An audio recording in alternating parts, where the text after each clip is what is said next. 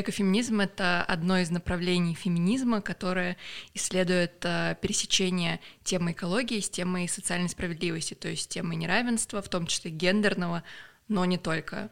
То есть это такой, не basic уровень феминизма, а это уже более сложные системы.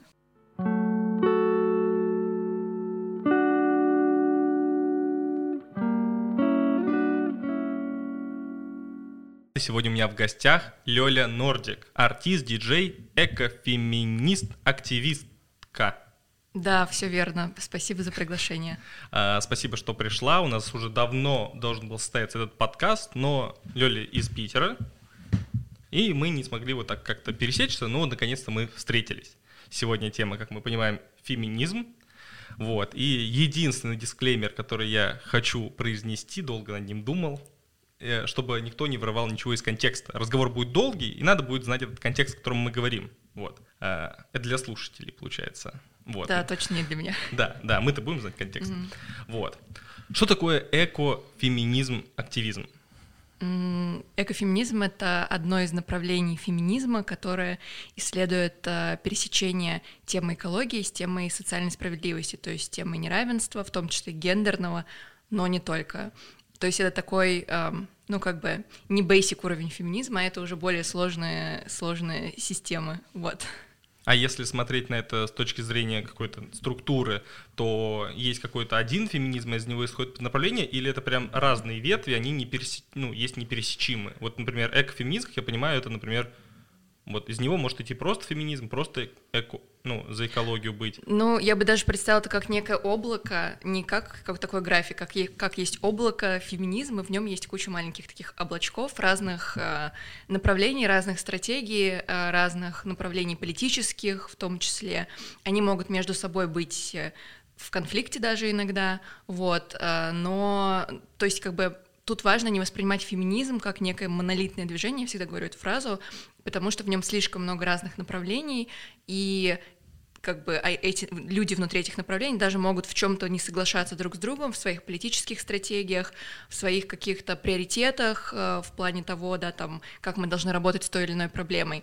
Поэтому нужно это помнить, и вот экофеминизм, помимо того, что он одно из направлений феминизма, вот такого вот этого большого некого нечто, в нем еще в самом есть разные направления и тоже разные более узкие какие-то направленности.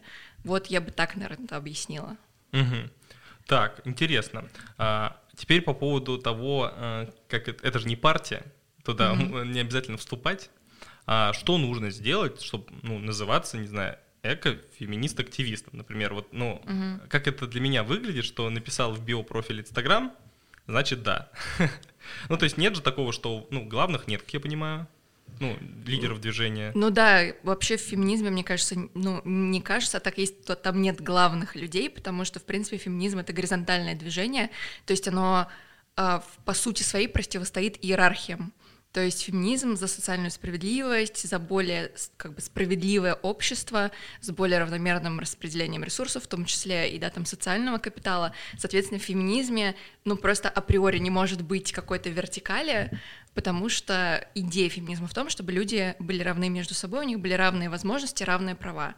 И здесь важно понять, что когда у тебя есть равные права, де юра, не обязательно у тебя будут де-факто равные возможности, и феминизм как раз про это говорит. То есть, условно, законы могут не соблюдаться, которые, у нас в Конституции Российской Федерации тоже все равны, но на деле равных возможностей нет у людей, и, в частности, у мужчин и женщин тоже нет, и, например, Конституция может противоречить самим законам Российской Федерации. Один из примеров — это, например, список запрещенных профессий для женщин. То есть получается, что по Конституции у нас есть это равенство между полами, скажем так, но вот у нас есть закон, который ограничивает женщин в праве выбирать определенные профессии. И что я хотела еще сказать?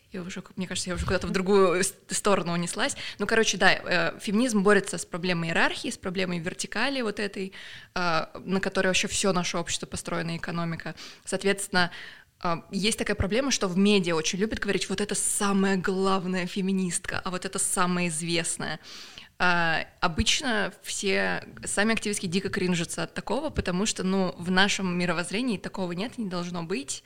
Вот. И если где-то пишут про какую-то самую главную феминистку или лидерку феминистского движения, то, скорее всего, это просто интерпретация медиа, журналистов, которые не очень понимают политически, как бы, как устроен вообще, как устроена система, какое мировоззрение у людей, которые называют себя феминистками и профеминистами. Так что вот. И про то, что можно написать у себя в профиле вообще все, что угодно можно написать. И я считаю, что если человек себя называет активистом, ну, наверное, он таковой. Но я не встречала людей, которые называют себя активистами, а на самом деле они врут, например. То есть такого не было. Наверное, такое может быть, не знаю, но не нужно проходить какую-то школу активистов, чтобы быть активистом или активисткой, не нужно вступать ни в какую партию активистов, нужно просто заниматься, ну, скажем так, каким-то, как-то выражать свою гражданскую позицию, заниматься какой-то деятельностью, которая направлена на то, чтобы менять мир вокруг себя к лучшему, то есть говорить о социальных проблемах. Это не обязательно, да, там, на баррикады лезть с коктейлем Молотова, а как бы это может быть просто просветительская какая-то информирующая деятельность, когда люди определенно рассказывают другим людям про какие-то проблемы, объединяются, чтобы создавать какие-то петиции, то есть делают какой-то неоплачиваемый труд, направленный на социальное улучшение или на экологические, на разные. Вот. Угу.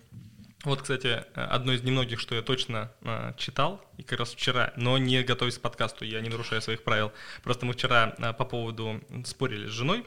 Недавно же вышел, не знаю, как-то закон или послабление по поводу женских профессий как раз. Вот ты сказала, я сразу подцепил это.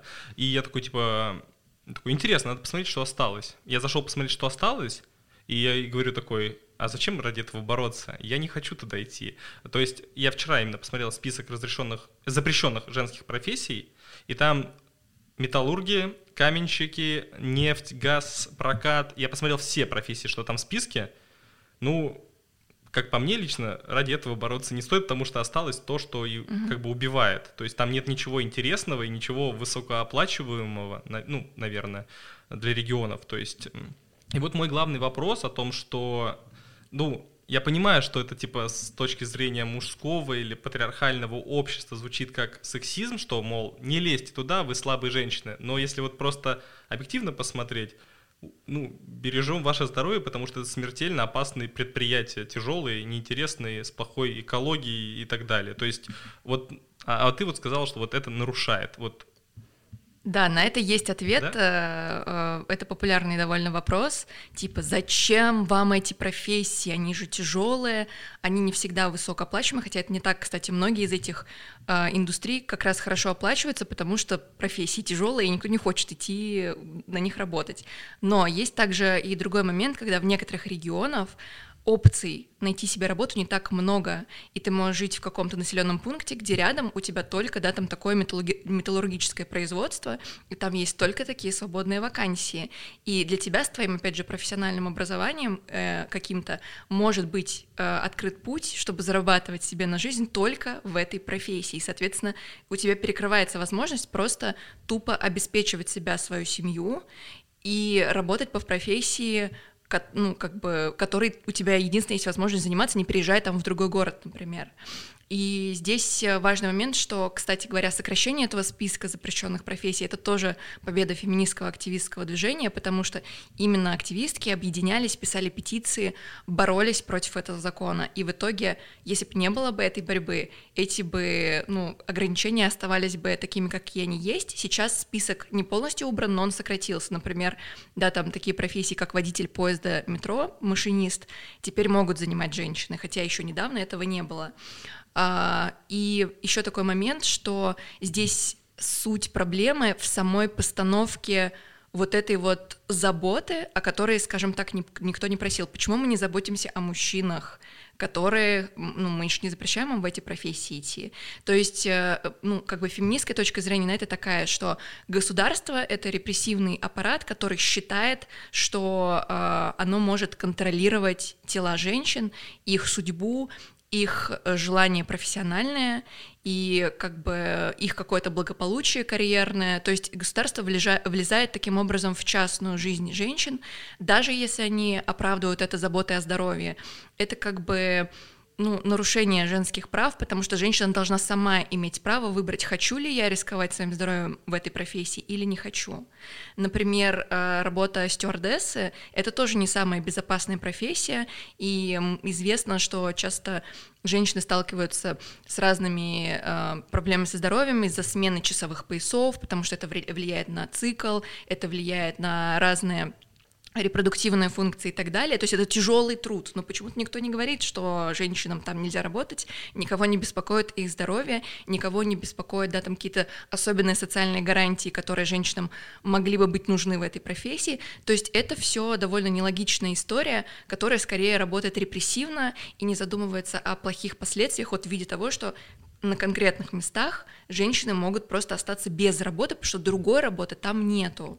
И окей, там может быть какая-то работа, но она может быть недостаточно высокооплачиваемой для этой женщины с ее потребностями. Потому что мы знаем, что часто женщины, например, они живут как матери-одиночки.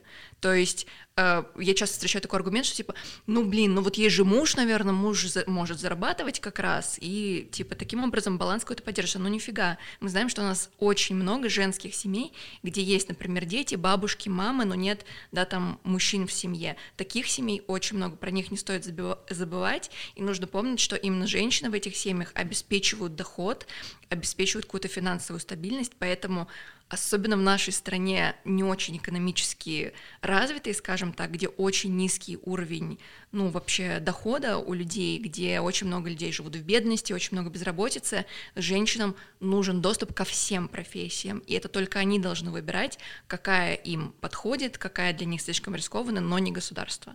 Вот. Угу. Кстати, мой большой панч, походу, придется выложить сейчас, чтобы после этого было понятно мой контекст.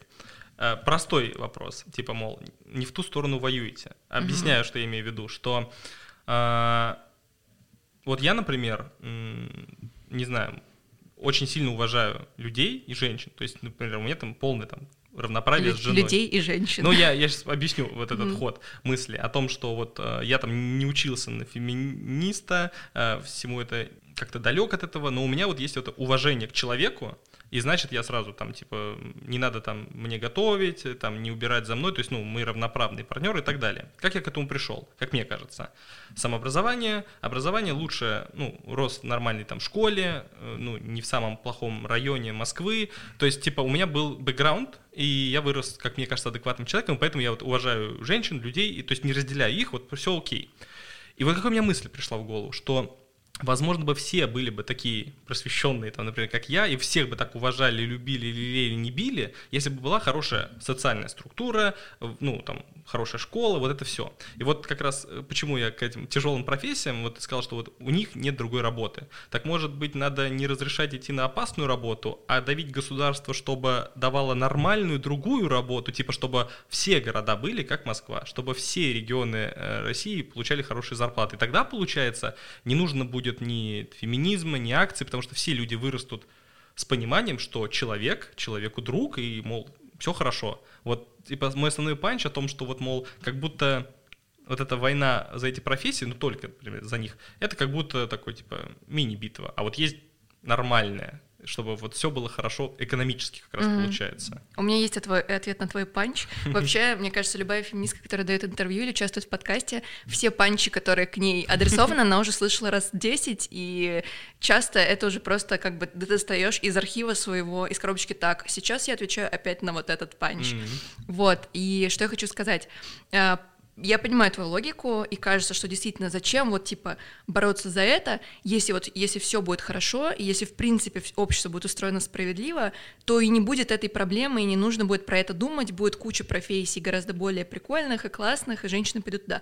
Но проблема в том, что сейчас так, И женщинам нужны эти профессии сегодня, потому что им платить за квартиру и еду покупать нужно сегодня, им оплачивать свое медицинское, да, там какое-то обследование или, да, там какие-то нужды своей семьи нужно сегодня. Они не готовы ждать, пока Путина свергнут, пока поменяется вся экономическая система, пока все то, как устроена экономика в России, поменяется. А этот процесс может занять десятилетия в лучшем случае вообще, потому что мы видим, какой сейчас застой, и что-то как бы какое-то будущее светлое пока что не очень видно на горизонте. И вопрос в том, что эту проблему точечно и локально, это более реалистичный план решить вот ее сейчас. Сделать, типа да, то есть подход более реалистичный. Понятно, что, конечно, мы хотим, чтобы, в принципе, было больше разнообразных профессий, чтобы не были все деньги сконцентрированы, да, там, в едином центре, а, да, там, в регионах не было бы ничего. Но сейчас проще сделать вот это, потому что людям нужны эти профессии, деньги там, прямо сейчас. Вчера им они были нужны. Мы не можем ждать, и это как бы более рациональный подход, это раз. А во-вторых, ну просто тут тоже, мне кажется, когда люди говорят «не в ту сторону воюете», они не понимают, что феминистки не воюют в какую-то одну сторону. Они занимаются спектром проблем, где-то более точечными, локальными, на уровне буквально населенного пункта какого-то, где-то на уровне какого-то точечного закона, где-то на уровне чего-то более масштабного. Это спектр проблем, которым занимается феминистское движение, феминистские активистки, исследовательницы и так далее. Нет такого, что все феминистки такие: так, нет, сначала мы решим только проблему этих профессий, а потом будем заниматься всем другим. Нет, мы занимаемся кучей разных вещей, это просто один из фокусов нашего внимания, над которым мы работаем. Плюс есть, да, там разные объединения тоже специализированные, которые, например, занимаются вот именно этой проблемой, а другие занимаются другой, а все вместе мы занимаемся еще, да, там, проблемой домашнего насилия и этим законом, который касается вообще всех. То есть это, как сказать, такая сетевая работа, многослойная, которая работает одновременно с огромным количеством маленьких, локальных и больших глобальных проблем и пытается подкапывать, разрабатывать что-то, решать их с разных сторон, ну, как бы равномерно. Перед тем, как перейдем к главному моему вопросу по поводу экофеминизма, как это связано, ну, экология и феминизм, мне просто было интересно твое личное мнение на этот счет. Ты за биологический детерминизм в отношениях, ну, полов, либо за социальный конструктивизм, что типа первее, что люди себя так ведут, потому что они такими родились, ну, как животные, либо общество навязывает. Ты вот к какому движению больше? Ну, так лично просто. Ну, я вообще против эссенциалистского подхода, когда, типа, если ты женщина, то тебе природой заложено вот это, а если ты мужчина, то вот то. Не-не, поведение, типа поведение мужчины. Тем более, ну, я, конечно, считаю, что социальный конструкт, социально сконструировано вообще просто практически все в нашем мире, и я придерживаюсь этого подхода. Я считаю, что очень многое из того, как мы себя ведем, как мы живем эту жизнь, обусловлено теми стандартами, которые нам с детства закладываются в голову обществом, то, что мы видим в школе, в рекламе, в кино, какие модели мы считываем у наших родителей и так далее. То есть я не считаю, что есть какие-то, да, там природные инстинкты, которые заставляют, я не знаю, тебя носить штаны, а меня юбку, и меня вести себя как-то более женственно, а тебя более мужественно и так далее. Это, мне кажется, ерунда, и, конечно, социальный конструкт — это то, что влияет на все сферы вообще нашей жизни и во многом нам мешает, на самом-то деле, быть теми, ну, кем мы хотим и кем мы, возможно, являемся на самом деле. То есть очень большое давление. Я считаю, что в этом мире нужно все ставить под сомнение.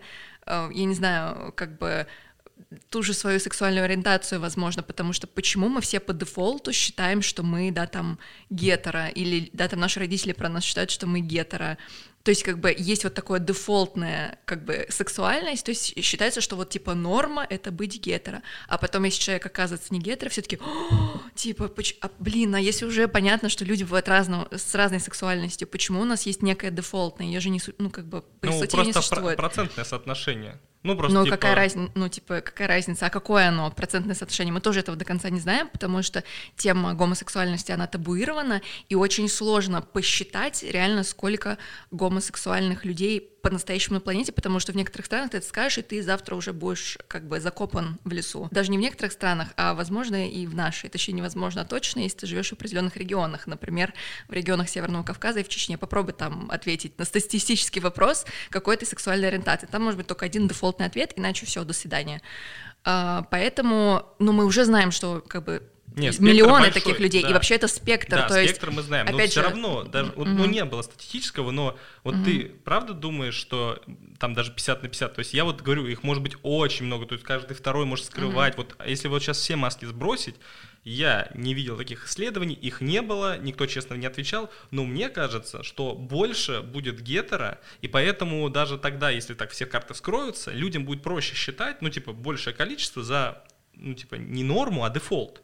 Ну, то есть, типа, по дефолту. Это как, знаешь, это ты когда анализ крови сдаешь, она же у всех может быть разная, там, по сахару, это, но люди приняли в среднем, что по дефолту должна быть вот такой уровень сахара. Ну да, но он, опять же, уровень сахара, он вот в такой вот рамочке там очень... Ну да, но я образно говорю, что, типа, мол, я не говорю, что, типа, гетеро это норма, а что-то другое не норма, я говорю, почему люди считают это за дефолт. Вот я, например, когда здороваюсь с человеком, ну, или просто знакомлюсь, у меня в голове по дефолту, ну, он гетеросексуальный, ну, просто имеется в виду, что, но это не значит, что, типа... Блин, а если бы вот он окажется этим, я разочаруюсь. Нет, просто типа вот мой мозг так привык, что... Потому вот, ну... что тебе это навязало общество думать в первую очередь по дефолту, что человек, он такой-то сексуальности. И да. Также, если ты смотришь на человека перед собой, и тебе он визуально кажется... Ну, то есть, да, там, ты его считываешь как мужчину, например, или как женщину. Но этот человек может оказаться, например, не мужчиной или не женщиной. Это может быть, например, не бинарная персона. Или ты можешь считать человека как женщину, а это окажется, например, мужчина. Такое тоже бывает. То есть как бы то, что мы видим, и то, как мы это определяем, навязано нам какими-то вот просто вот этими дефолтными простыми картинками, которые нам вбивают с детства в голову, что вот типа вот это значит такое, мужчина выглядит так, женщина выглядит так, а если что-то идет вне вот этих простых схем, то это сразу какая-то несостыковка, сразу какой-то разрыв шаблона. Мне кажется, за дефолт логично считать разнообразие того же, например, спектра гендерного, того же спектра биологического пола, как его называют, потому что, опять же, на сегодняшний день научно доказано, сейчас порвет просто голову у всех наших слушателей участия, что как бы биологических пола, как его называют в учебниках биологии 5 класса, их не 2, не М уже, а их больше. Очевидно, потому что наборы хромосом бывают разные. XX, YY, XY, XYX. Там еще есть вариации. Но их не бесконечное множество, но мы понимаем, там что достаточное количество вариаций, чтобы не говорить, что вот это 2, МЖ и инь-янь, вот это все, это не бинарный, как бы гендер не бинарен, биологический пол не бинарен, хотя не очень люблю это слово биологический пол, но опять же ты скажешь, что любому человеку на улице, тебе скажешь, что, в смысле, что ты несешь? В учебнике же мне в 5 классе говорит, что только есть М и Ж, только вот эти XX и XY хромосомы. А прикол в том, что нам, опять же, в школе, ну, типа, считается, так устроена наша программа, что нам, да, там, не нужно знать слишком сложное, нам не нужно учить высшую математику в школе, потому что нахрена нам это все, мы потом пойдем, не знаю, рыбку отловить, не нужно нам знать, это так и вообще Путина изгоним и революцию совершим. Короче, мы очень простые вещи в школе изучаем, потом мы приходим в университет, и что нам говорят, если мы приходим, да, там, на математический какой-нибудь факультет? Забудьте все, что вы читали в этих школьных учебниках по алгебре, геометрии и так далее, еще вот сейчас будет настоящая наука, то же самое с биологией, забудьте. Если ты придешь на биологический, да, там куда-то, тебе скажут, забудь все то, что ты учил в 5 классе вот в этом учебнике, сейчас мы будем нормально все как бы заново изучать, и все гораздо сложнее. И в этом есть тоже расхождение, то есть люди, у которых есть, да, там какое-то базовое образование не очень хорошего качества, они потом как бы приходят во взрослую жизнь, им говорят, что типа, знаете, люди бывают не только гетеро и гомо, а еще не только мужчины и женщины, они такие, блин, в смысле, как? Нам же сказали, что в науке вот так, а на самом деле в науке по-другому, но просто это знание не так широко распространено, хотя это научный факт, это не то, что феминистки какие-то придумали, это типа, ну, как бы... Не, я подтверждаю, научный консенсус. Это правда, но, да. Опять же, их меньше, если мы по дефолту. Ну, а какая разница, меньше или больше? Ну, вот типа, мы... смотри, людей разных рас, тоже разное количество, кого-то больше, кого-то меньше, то есть, а что это нам дает? Ну, типа, почему мы считаем какой-то, почему мы считаем, например, вот, да, придем сейчас потихонечку к расовой дискриминации. Почему мы считаем дефолтным человеком это человека с белым цветом кожи, например? Я как раз хотел сказать, что если мы по дефолту будем брать по миру, то по дефолту у нас самый человек будет популярный по имени Мухаммед, но выглядит он будет как азиат. То есть если по дефолту мы берем, это будет так, потому что азиатов больше, а имя Мухаммед самое распространенное в мире. Но люди же устроены так, что считают и думают всегда, когда говорят «человек», ты сразу представляешь своего человека, потому что ты их чаще всего видишь. группу. Угу. Поэтому здесь как раз вот другое. Тут же больше работает на коллективизация группы. То есть мы считаем себя белыми людьми, потому что мы живем с белыми людьми. Не потому что мы других не выносим, просто видим их чаще, получается. Но есть еще, это понятно, наверное, в нашей личной какой-то жизни так, но есть, я, кстати, не знала про вот эту статистику, да? Что больше, имя Мухаммед я впервые слышу, да. Что азиатов больше, чем других людей другой этничности. Но, короче, да, в личной жизни, может быть, так, как ты сказал, но есть еще такой феномен, как международная массовая популярная культура, которая доминирует, несмотря на то, что вот этих самых белых каких-то, да, там людей, западноевропейцев, белых американцев, в принципе, меньше, чем людей других этничностей, с другим бэкграундом и, да, там, с другим цветом кожи, но вот эта вот белая, так сказать, западная культура, она доминирует вообще над всей культурой, потому что, да, там есть, опять же, тот же Голливуд, который десятилетиями навязывают определенную картинку, которую смотрят по всему миру. Есть разные произведения, да, там литература, искусство и так далее. И вот эта маленькая западная белая культура, она в итоге, мы сейчас живем в таком мире, где она доминирует вообще над всей планетой. И, соответственно, вот эти вот стереотипы, которые транслируются через нее, они навязываются людям по всему миру, с любым цветом кожи, и вот эта, да, там, идея какого-то белого превосходства, того, что, да, там, именно белые люди дефолтные, именно вот такие типажи считаются красивыми, именно вот такое вот нужно считать привлекательным, это все конструируется, опять же, в наших головах через вот эту вот массовую популярную культуру, и это тоже не выкинешь ниоткуда, потому что, мы ничего не можем сделать с тем, что вот эта именно западная культура, американская, западноевропейская, она вот в топе, и она над всем миром витает. Знаешь, у меня тут есть отличный контрспел, контраргумент. Вот я не люблю вот фразу про навязывание, потому что я сразу думаю про жидомасонов, которые все контролируют, mm-hmm. да? Как мне, как кажется, как я просто это считываю, как живу. Они выпускают продукт. Если тебе этот продукт нравится, ты его смотришь. Не нравится, ты не идешь в кино, не смотришь их клипы, не подписываешься на Бритни Спирс в Инстаграме, и все бы это рухнуло. То есть, если бы людям это было неинтересно, оно бы рухнуло. И вот сейчас, например, есть отличный пример. Это кей-поп-культура. Я не знаю, вообще ни одной песни не слышал, но я знаю, что это популярно. И, в принципе, ты можешь не смотреть Запад, а слушать кей-поп и смотреть их выступления, получается, нет какой доминации, что типа эта рука Байдена и Голливуда говорит такая: нет, утыкайся в нашего Брэда Питта. Нет, люди могут смотреть кей-поп и вообще забить на Голливуд. Я знаю много людей, которые не смотрят голливудские фильмы, а смотрят только казахские сериалы, все это. То есть, нам не навязывают, нам просто выкатили продукт, мы его съели. А что тебе на них кричать, что они нам что-то навязали? Вот, например, если бы я снимал фильм, я бы, скорее всего, снимал с белыми людьми, потому что это мои друзья, кто еще в мой фильм пойдет сниматься. И потом бы мне сказали: а что у тебя в фильме нет ни одного там чернокожего? Я говорю: во-первых, у меня денег нет на чернокожего актера, у меня только друзья были, а во-вторых, мне как человеку будет проще работать со своими знакомыми, и они все будут белые, видишь? А кто-то это интерпретирует, что у меня нет расового разнообразия в кино. Тут, я думаю, к тебе будет меньше претензий, если ты выступаешь как независимый кинорежиссер, который делает какой-то вот такой продукт с нуля, конечно, к студии огромной, с огромными бюджетами, которые транслируют свое кино на весь мир, вряд ли твой такой фильм, снятый вдруг, окажется во всех кинотеатрах мира. И, да, не, там, я вот про саму логику, что, мол, я набрал их белых, mm-hmm. Я Квентин Тарантино. Mm-hmm. Я хочу показать историю, не знаю, такую-то. И у меня в моей истории я ее написал, все белые. Не потому что я других mm-hmm. ненавижу. Вижу это так. Но искренне Квентин Тарантино, не думаю, что он такой: не хочу я только белую расу. Mm-hmm. А люди почему-то со всего мира считывают все как из-за неравенства. Люди не так давно начали говорить массово, настолько широко, в принципе, про это неравенство. Этот вообще дискурс, этот разговор начался благодаря интернету, потому что у кучи людей появилась возможность публично высказываться и указывать на какие-то вещи, которые их не устраивают, которые им кажутся проблематичными. Тут, мне кажется, еще важно понять, как устроен Голливуд, и все-таки, когда продукт большой голливудской студии, он, в принципе, так устроен этот бизнес, он будет показан в гораздо большем количестве стран и городов, чем любой инди-фильм, сделанный, вне вот этих больших студий и корпораций. То есть даже если этот фильм не очень успешный, условно провальный, его все равно какое-то количество уикендов будут пихать во все кинотеатры. Даже если там будут полупустые залы, они все равно будут крутиться.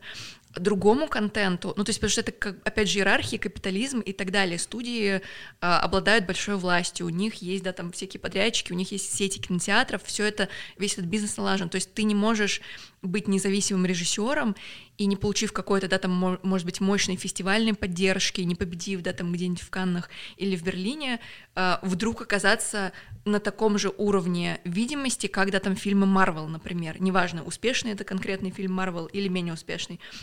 Потому что бизнес устроен вертикально. И тут как бы иногда в каком-то населенном пункте у тебя нет возможности увидеть какие-то фильмы в кинотеатре, кроме вот топовых каких-то голливудских блокбастеров, потому что, опять же, система устроена так. В твоем кинотеатре не покажут какой-то контент какого-то, да, там, независимого режиссера, не привезут какой-то маленький независимый фильм, потому что, ну, у него прокат не такой широкий и не может быть широким без такой крупной студийной поддержки. Блин, так странно, что мы про киноиндустрию начали говорить, но мне кажется, это важно, потому что кино — это часть массовой культуры, которая очень многое в нас формирует наше представление, да, там, о правильном, плохом, хорошем, прекрасном, ужасном и так далее. И сейчас этот разговор начался, да, там, критика того, что Голливуд нам скармливал десятилетиями. Но мы сами ели это. Я с удовольствием смотрел все эти фильмы с Брюсом Уиллисом на кассетах, потом на DVD, потом в интернет. Имеется в виду, что, ну, как только мне начинает не нравиться, я могу просто перестать смотреть, они не получат мой рубль. То есть у них же нет власти, они не могут заставить меня смотреть «Шанг-Чи. Легенду 10 колец». Я просто на него не пойду, они не получат мой рубль, он провалится в прокате, и больше они не будут снимать продолжение «Шанг-Чи. Легенду 10 колец». Это просто, я его еще не смотрел, просто первый фильм, который пришел в голову. Вот я о чем говорю, о том, что зачем, например, заставлять студии нанимать каких-то актеров, делать рекасты других цветов, если вам это не нравится, ну, то есть вот ты чувствуешь, что это тупо, типа, что их не берут, да, ты просто это не смотришь, они просто не получают деньги, и они просто больше не могут выпускать. Ведь капитализм, он не про императора, который, типа, смотреть «Большой брат», а вот, да, Орвел «Большой брат».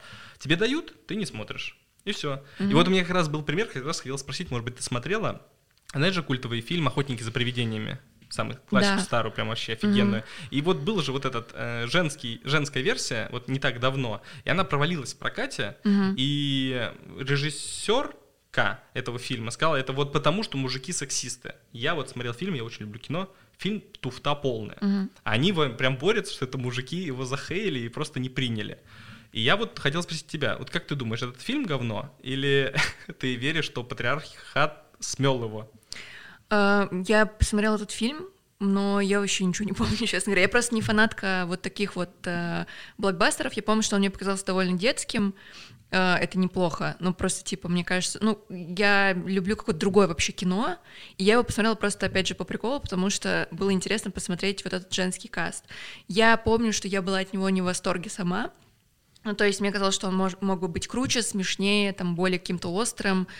Возможно, я и не помню ничего, что было внутри этого фильма, потому что он мне не очень понравился и не произвел на меня впечатление. Ну, типа, посмотрела, окей, бывают и лучшие какие-то примеры. Я не читала этих комментариев режиссерки, что, типа, он провалился, потому что сексизм в мире, но я понимаю, в чем там есть зерно, возможно, того, что она сказала. Опять же, сложно судить, потому что я цитаты не видела. Но это очень распространенная история, когда берется, да, там, какой-то культовый сюжет, условно мужской, где есть мужские персонажи, и туда внедряются женские. И фан-база, да, там, начинает очень жестко это обычно критиковать. Часто происходит в видеоиграх. Вообще видеоигры — это такая очень токсично-маскулинная какая-то история, где очень много сексизма, часто становится чуть получше, но всегда так было. Всегда идут там острые обсуждения очень про женских персонажей, про феминизм, про леваков, которые свои там порядки пытаются в видеоигры внедрять. Вот, и тут, мне кажется, ну, как бы логичным увидеть то, что действительно есть негативная реакция из-за того, что, ну, в мире много сексизма, действительно, и многим мужчинам не хочется видеть на месте своих любимых героев мужчин женщин, потому что они сами считают, что женщины, да, там, ну, как бы не должны быть охотниками за привидениями, потому что, ну, всегда же мужики были, и мы их любим, а что тут бабы какие-то будут? Чего это вы портите мой любимый фильм? Но есть контрпример, например, «Чудо-женщина». Оба два фильма вообще шикарные. А мне не понравились, кстати, вообще. Ну, то есть, смотрите, там нет какой-то сексуальной объективизации, она жертвует, она герой, она спасает людей. Хороший фильм. Или этот Ридли Скотт «Чужой», главный герой. Но это вообще считается таким чуть ли не феминистским идолом 90-х, и «Чужой», и Сара Коннор. А вот я не считываю, что это феминизм, я просто такой, вот это хорошо прописанный женский персонаж, а вот «Охотница за привидениями». Это клишированная параша, которая... Если бы это снял мужик, я бы сказал точно специально, чтобы, уделать женщин. Но это сняла женщина про женщин и сняла такую туфту. Но тут надо понимать, что женщины тоже могут снимать плохое кино. И мужчины и женщины могут снять и хорошее, и плохое кино. Проблема в том, что у женщин годами не было возможности в принципе снимать в таком же количестве фильмов, как у мужчин. Опять же, из-за чего? Из-за сексизма, из-за того, что... профессия режиссера очень долго не считалась женской профессией, считалась более мужской. До сих пор, сейчас, слава богу, происходит огромное количество всяких исследований, круглых столов, которые исследуют то, почему женщины там получают меньше бюджета на реализацию своих проектов, почему, например, есть тоже такая статистика, что женщины чаще снимают короткометражки, чем мужчины. И это обусловлено тем, что, на проекты женщин реже дают бюджеты. Не потому, что женщины какие-то хуже идеи придумывают, а потому, что есть это мышление сексистское, что, режиссер — мужская профессия, великие мужчины-режиссеры — это мужчины, в первую очередь, а не женщины. Хотя женщин, тоже навалом, просто их меньше в процентном соотношении, потому что долгое время в этой профессии женщинам был вход заказан, они сталкивались там с дискриминацией, продолжают сталкиваться по сей день, просто сейчас это хотя бы чуть-чуть становится получше. И понятно, что плохие фильмы есть и у тех, и у других. Проблема в том, что рынок годами был устроен так, что бенефициарами его были именно мужчины-авторы, а не женщины-авторки. И определенные сюжеты тоже получали большую лояльность со стороны студий, потому что, в студиях тоже живые люди сидят, которые, например, не хотят видеть черных актеров в своем касте, темнокожих, потому что, эти люди, возможно, расисты, и они, в принципе, считают, что, зачем нам столько здесь черных, давайте лучше белых, всеми нами любимых, Анджелину Джоли с Брэдом Питтом на главной роли. И благодаря интернету, благодаря тому, что у людей, которые про это говорили еще 20, 30, 40 лет назад, у них сейчас появилась возможность достучаться до студии, достучаться до индустрии и говорить: мы понимаем, что есть проблема сексизма, есть проблема расизма, и мы хотим ее решать, потому что, наконец-то, у нас есть инструмент, чтобы наши голоса были услышаны, потому что люди пишут про это, люди собирают огромное количество поддержки, то есть образовывается сообщество людей, которые говорят: нам надоело видеть только белых главных героев, мы хотим видеть людей разных этничностей в голливудском кино, потому что в Голливуде, дофига людей разных этничностей, они там работают годами, но почему-то на экране мы видим все время в основном белых. Почему-то Оскары получают в основном там белые актеры, сейчас стало получше, все премии получают фильмы белых режиссеров и так далее. И эти голоса протестные, они были раньше, просто у них не было возможности быть услышанными из-за того, что, этого не было в медиаполе. И студиям это было очень удобно вообще всей индустрии, потому что, мы знаем, что там есть эти люди, эти активисты, которые что-то там вопят и воняют, но это же никак не влияет на нас, потому что, в газетах же про это не пишут, и супер, все, наша репутация ничего не угрожает. А тут есть интернет, который никто не контролирует, и все эти люди, и вся их повестка, она вылилась туда, и студии уже не могут на это закрывать глаза, потому что этих людей огромное количество. Людей, которые защищают права женщин, людей, которые защищают права разных этнических меньшинств, темнокожих людей. Их много, они тоже потребители этого контента, они влияют на кассу, и, соответственно, студии понимают, что они все-таки должны вести более какую-то иную политику, более инклюзивную. И я считаю, что эти перемены, они к лучшему, потому что годами, десятилетиями индустрия работала неинклюзивно, и не потому, что среди белых людей больше талантливых, а именно из-за расизма, из-за сексизма, из-за ксенофобии, потому что просто людей определенного пола, определенного гендера, определенной этничности не пускали в профессию, не давали им роли, не давали им награды, не давали им даже возможности развиться до такой степени, попасть в такой фильм, чтобы теоретически получить за него какую-то награду.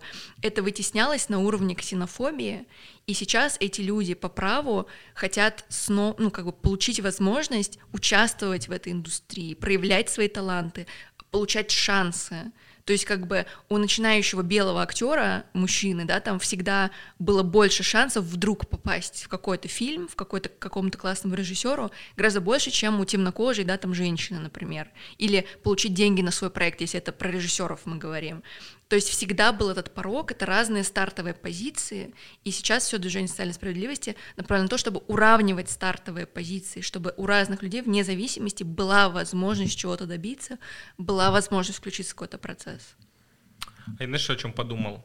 О том, ну, если на больших цифрах смотреть, то манипуляция активисток или активистов, да, активистов, получается, всех вместе, оно будет порождать другую дискриминацию за дискриминацией. То есть, смотри, там, вы против иерархии, но если вы диктуете студиям, что снимать, то в мысленной иерархии вы встаете там, ну, над ними, над их головами, как дамоклов меч, мол, иначе без денег останетесь. Студии покорно подчиняются и начинают следовать инклюзивности. В какой-то момент доходит до крайности, там, на периоде больших чисел, больших лет. И в итоге есть же вот эта шутка, ну, даже не шутка уже, что теперь белый цисгендерный мужчина — это дефицит, потому что на роль, скорее всего, возьмут темнокожего гея, чтобы на всякий случай, типа, не упал дамоклов меч на голову. И опять же, я возвращаюсь к своему главному тезису, как мне кажется, что капитализм и рыночек порешает. То есть, мол, не надо никого заставлять что-то делать, просто мы перестаем смотреть голливудское кино, создается Болливуд, мы смотрим полностью Болливуд, Голливуд растратил все свои деньги, обанкротился, и все, и новые авторы пришли. То есть, как мне кажется, давить кого-то, заставлять, типа, мол, делай так, это только порождает, получается, новые дискриминации неосознанно. Ну, то есть, типа, я думаю, дважды Квентин Тарантино перекрестится, ну, если не снимет чернокожего. Хотя, возможно, для его последнего режиссерского фильма вот прям вот была какая-нибудь, не знаю, может быть, он хотел про расизм снять, и там не должно быть вообще чернокожих. Ну, так. А теперь он так не сделает. И это породит дискриминацию к белым, например. Но я не говорю, что мы белые тут все самые, ну, типа, я не к тому, что меня лично притесняют. Просто говорю, что так получается, что воюем в одну сторону, и оттуда что-то отваливается. Пытаемся и здесь согрести, отсюда что-то отваливается. Потому что такого, мне кажется, баланса идеального не существует. Ну, во-первых, я думаю, что баланса все-таки можно достичь или хотя бы приблизиться к нему максимально. Сейчас мы к нему, несмотря на то, что кажется, вот повсюду феминизм, права ЛГБТ, права черных, БЛМ.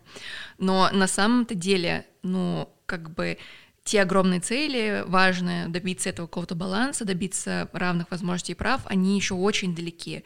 Просто сейчас стремительно растет волна видимости этих голосов протестных, и мы такие, их не было никогда, а тут они попёрли отовсюду, и мы такие, о, это повсюду. Но на самом деле, да, это повсюду, видимость появилась какая-то, но ее пока недостаточно для того, чтобы добиться реальных глобальных каких-то изменений.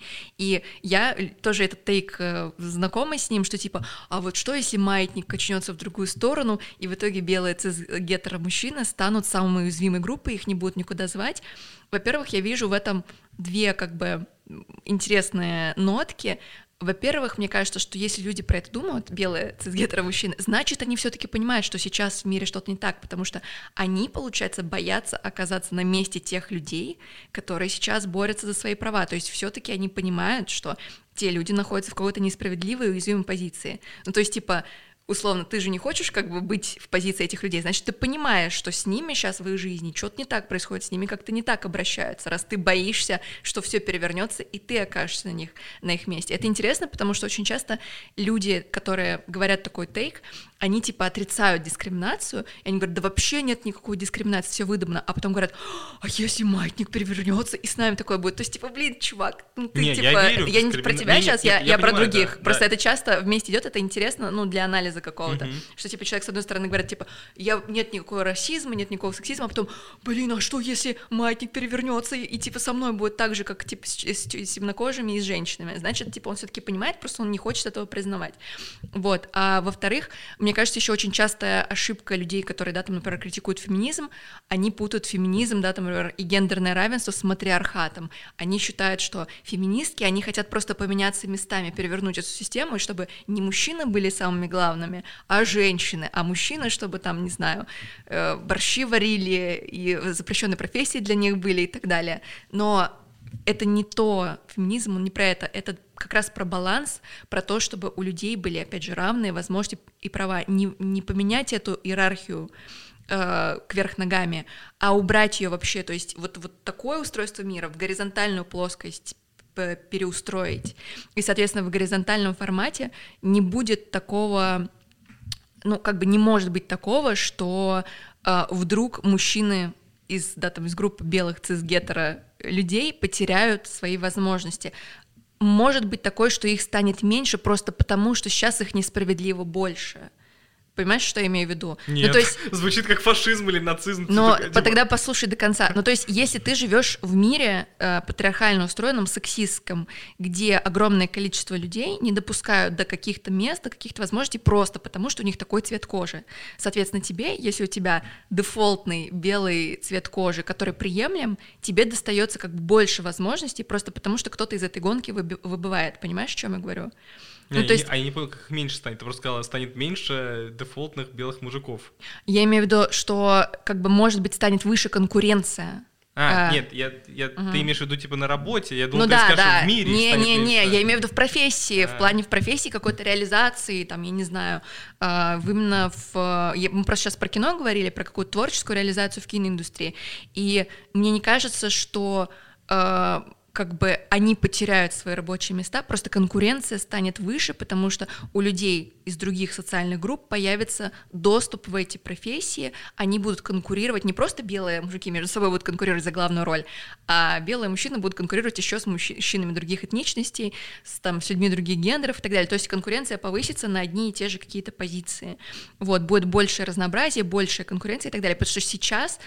как бы все обусловлено, сейчас гармонии этой нету, сейчас просто какие-то люди получают больше привилегий, основываясь на том, что они принадлежат к определенной социальной группе, которая считается, да, там более, ну, как бы социально приемлемой, всем больше нравится и считается какой-то более классной, чем другие.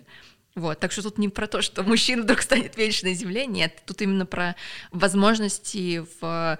Ну, конечно, наверное, кому-то не нравится, что конкуренция повысится, потому что, ну, никто не хочет больше соревноваться друг с другом, но, опять же, это про привилегии, про то, что сейчас каких-то людей этих привилегий вообще нет, мы говорим о том, чтобы их становилось больше у каких-то людей, чтобы, ну, баланс выравнивался, возможностей, чтобы всех было одинаково. Сейчас возможностей у кого-то очень много, а у кого-то нет совсем, и с этим балансом нужно что-то делать. И еще хотела такую сказать вещь, что я думаю, что тут очень сложно говорить про вот это переворачивание всей системы, потому что, на мой взгляд, лично вообще весь этот путь к социальной справедливости — это крайне утопическая идея, просто потому что мы живем в очень жестком иерархическом мире, где, ну, как бы капитализм, огромные бабки, все это, вот вся эта какая-то железобетонная колонна иерархии, она стоит просто очень жестко, и чтобы ее свернуть, я не знаю, сколько тысячелетий вообще нужно потратить. Я не думаю, что есть вообще какой-то шанс, чтобы в ближайшие десятилетия как-то мир и его экономика, да, там перевернулась, чтобы вот эта социальная справедливость стала возможной. А ключевая проблема, конечно же, кроется в экономике, потому что пока экономическая система устроена вот так жестко и вертикально, где есть, да, там очень богатые верхи, и супербедные низы, за счет которых это верхний капитал достигается, за счет их низкооплачиваемого труда, всякого эксплуатации и так далее. Но пока все устроено так, мы не можем прийти к социальной справедливости, потому что все завязано на экономике. Пока у людей, да, там обычных каких-то рабочих, которые работают в корпорациях, не будет достойной оплаты труда, пока у них не будет каких-то социальных нормальных гарантий, пока они не будут получать какую-то, да, там дополнительную прибыль от тех богатств, которые получают компании типа Амазона. Кстати, выходили за пандемию очень интересные всякие, может быть, ты видел статьи, да, где показано, что тот же Amazon заработал за... Я сейчас очень грубо говорю, можно найти точную информацию, но смысл такой, что типа то, что Amazon заработал за время пандемии, вот эта вот прибыль могла бы, короче, обеспечить каким-то огромным количеством денег, дополнительных всех его работников, еще там каких-то безработных людей.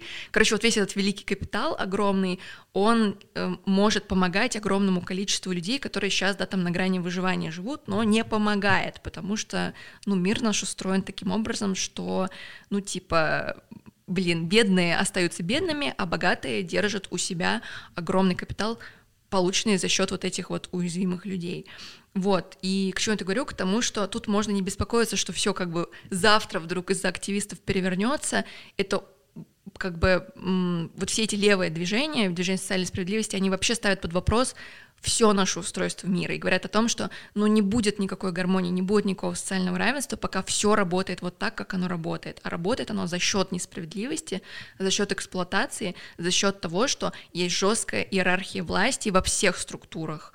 И, кстати, если говорить про феминизм, то вот феминизм, да, там транслирует идею о том, что личное — это политическое, и про то, что вот эта система иерархии, она даже в семье у нас, то есть мы ее впитываем с детства, когда нам говорят, что вот в семье есть, да, там главные родители, например, дети, они там ничего, короче, никаких прав не умеют, или есть, да, там глава семьи, отец обязательно мужчина, а все остальные ниже по социальному статусу.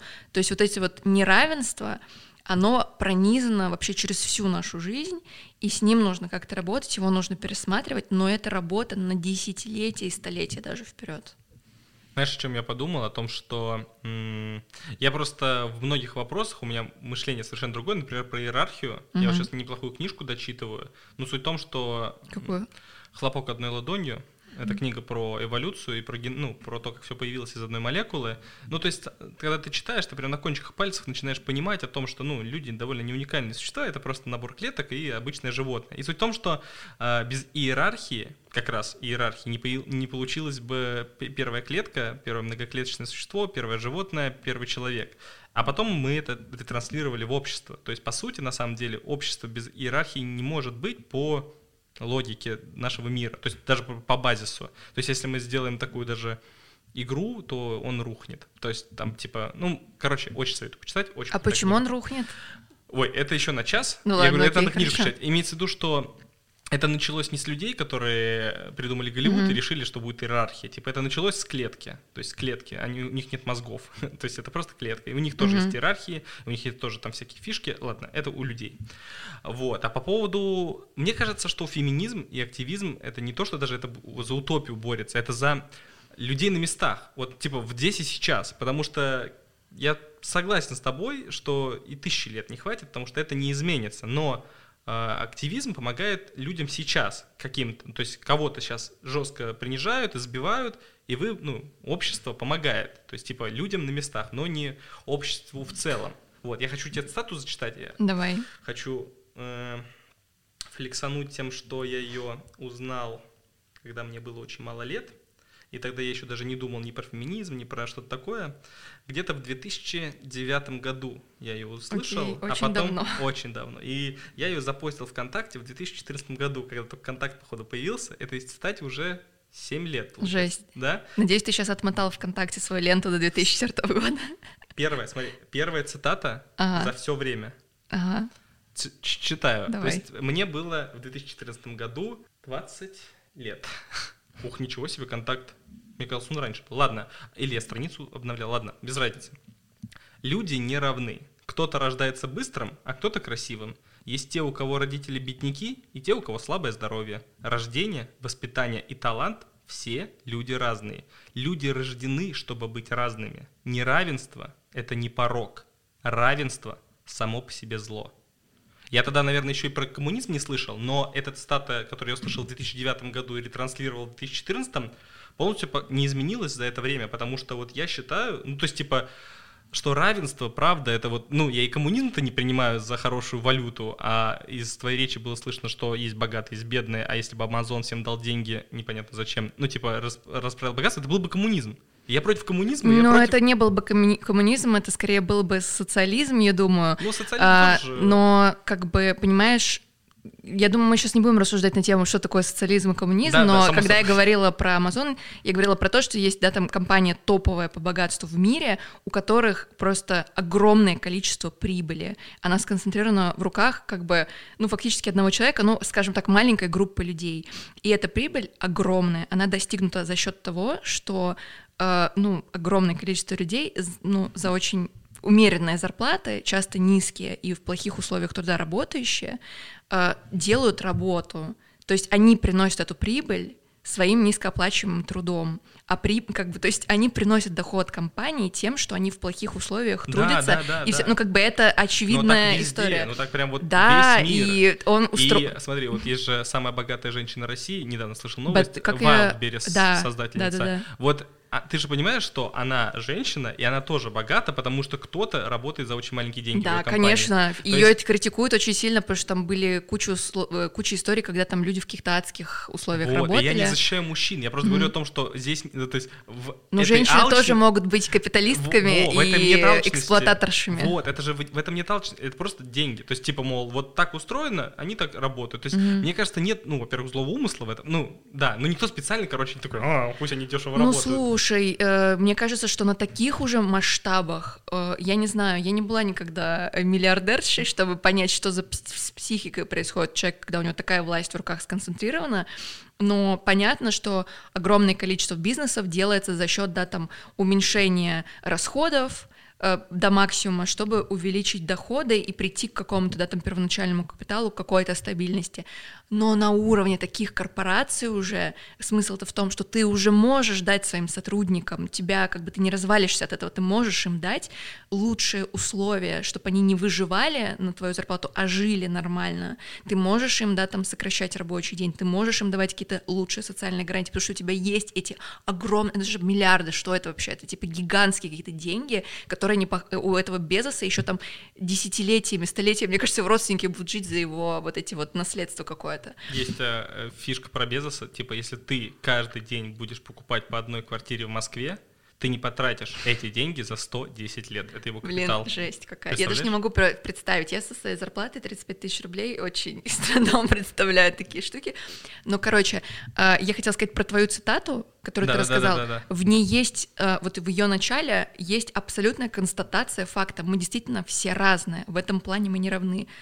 Я могу быть, да, там, женщиной, ты можешь быть мужчиной, мы можем быть разного роста, мы можем быть разной силы, разных интеллектуальных способностей, это разных талантов. Это нормально, вот. Это разнообразие, и феминизм, он как раз указан на то, что мир разнообразен, люди разнообразны, мы живем в мире, где очень много разных людей, они как бы в этом плане не равны, в том, что мы не какие-то одинаковые шарики, одинакового веса, одинаковой фактуры и так далее, мы все очень разные. Но у нас должны быть права человека, то есть равные возможности и права. Из-за того, что я там женщина, а ты мужчина, это не значит, что я должна жить там в худших условиях и получать на одной и той же должности меньшую зарплату за твой труд, а мы знаем, что это по миру распространено. В среднем женщина на 30% получает меньше за ту же работу, да, на тех же должностях в одной и той же компании. Это стеклянный потолок. Да, стеклянный потолок. А еще липкий пол, такое понятие, знаешь? Они обычно связаны.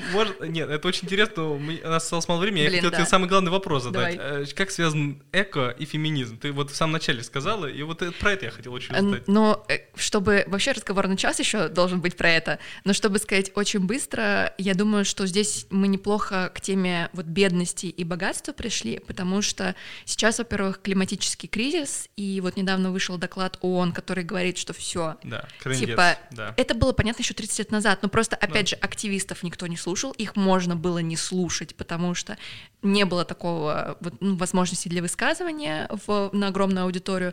Сейчас как бы это уже никуда не спрячешь, хотя было бы выгодно спрятать, поэтому уже вот как бы есть доклад, и это уже доказано, тысячи специалистов по всему миру, это научный консенсус международный, что глобальное потепление есть, оно вызвано деятельностью человечества, соответственно, ну как бы мы от него никуда не денемся, и уже сейчас мы видим его последствия, которые будут ухудшаться в виде глобальных природных катаклизмов, таких как наводнения, лесные пожары, засуха, в общем, огромные масштабные бедствия, которые уносят жизни людей, влияют на экономику, влияют на наше благополучие и так далее.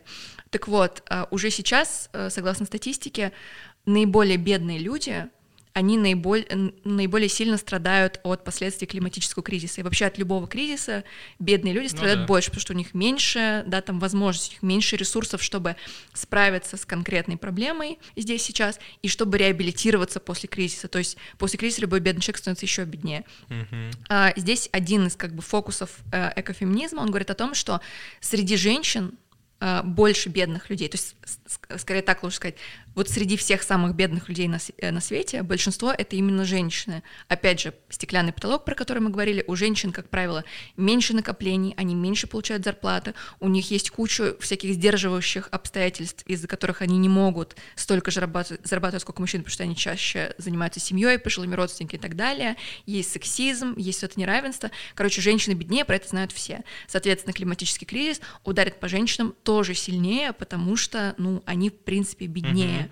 Mm-hmm. Экофеминизм говорит про эту историю. Mm-hmm. Также есть статистика, например, что гендерное неравенство, оно влияет на то, как еще вот патриархальное, такое гендерно окрашенное воспитание влияет на то, как люди развиваются. Например, в мальчиках всегда мальчики чаще обладают такими базовыми навыками выживания, например, бегать, прыгать, карабкаться, залезть на дерево, что становится, кстати, рекомендую всем просто учиться вот этим навыкам, если вы не умеете, потому что когда, наводнение, когда лесной пожар, когда тебе нужно срочно спасать свою жизнь, эти навыки становятся тем, что можете жизнь спасти. Uh-huh. Вообще я не уверена, что любой человек может из наводнения выплыть или из какого-то от урагана убежать. Я очень хорошо плаваю. Вот, видишь, а есть такая проблема, что девочек очень часто из-за вот этого гендерно окрашенного воспитания ограждают от этих навыков. То есть, условно считается, что девочка, ой, ну ты же девочка, там, не лази на дерево, коленки разодрешь, платье порвешь, сиди лучше дома, расчесывай волосы и, в общем, не нужно тебе это. То есть девочек чаще уберегают от каких-то экстремальных, видов спорта, игр, занятий. Девочек чаще учат, условно, вот этой какой-то выученной беспомощности, быть спасенной, условно, что очень часто бывает так, что женщины в критической ситуации, которые были, в такой семье с гендерно окрашенным воспитанием, могут не быть готовы проявить какое-то активное действие во время кризисной ситуации. То есть я недавно писала текст для Forbes про экофеминизм, там очень точная статистика приведена, как во многих странах с наводнениями подавляющее большинство погибших были именно женщины, потому что многие просто не умели плавать, потому что, их этому не учили, и считалось, что не женское это дело. То есть вот такие маленькие вещи тоже влияют. Поэтому экофеминизм — это только часть огромного спектра тезисов, которые объясняют, как связаны проблемы экологии и последствий экологического кризиса с темой прав женщин и того, что у нас неравно все устроено. Но вот это такие яркие, то, что я успею за несколько минут рассказать, такие штуки, но в целом какой посыл экофеминизма? То есть нам нужно решать экологический кризис, учитывая то, что у разных людей, в зависимости от их особенностей, на них по-разному повлияет этот экологический кризис, на кого-то сильнее, на кого-то меньше, и нам нужно, придумывая решения для этой глобальной проблемы, учитывать эти нюансы гендерные, расовые, классовые и так далее. То есть понимать, как на конкретные группы людей, какие у них есть риски, как они будут справляться с той или иной ситуацией, как можно сделать какую-то профилактику, чего-то плохого. То есть нужно не универсально подходить к проблеме, как будто у нас есть дефолтный человек, который сталкивается дефолтно с климатическим кризисом и проблемами экологии, а понимать, что люди разные, и у них разные потребности, у них разные, очень сильно разные риски. Соответственно, разрабатывая стратегию решения этой проблемы, нам нужно видеть эту окрашенность гендерную, классовую, расовую и так далее, чтобы эффективнее работать с этой проблемой. Вот если супер коротко, это так, но вообще можно было бы еще подробнее час поговорить про это. И поэтому я даже скажу, что у меня еще две темы по 2 часа, походу. И меня очень сильно интересовал вопрос женских сосков в Инстаграме, мы это не обсудили. Блин. Это на самом деле я с этого хотел начать, но видишь, как не дошло. Про экофеминизм мы не поговорили и про феминитивы. Спасибо, что пришла.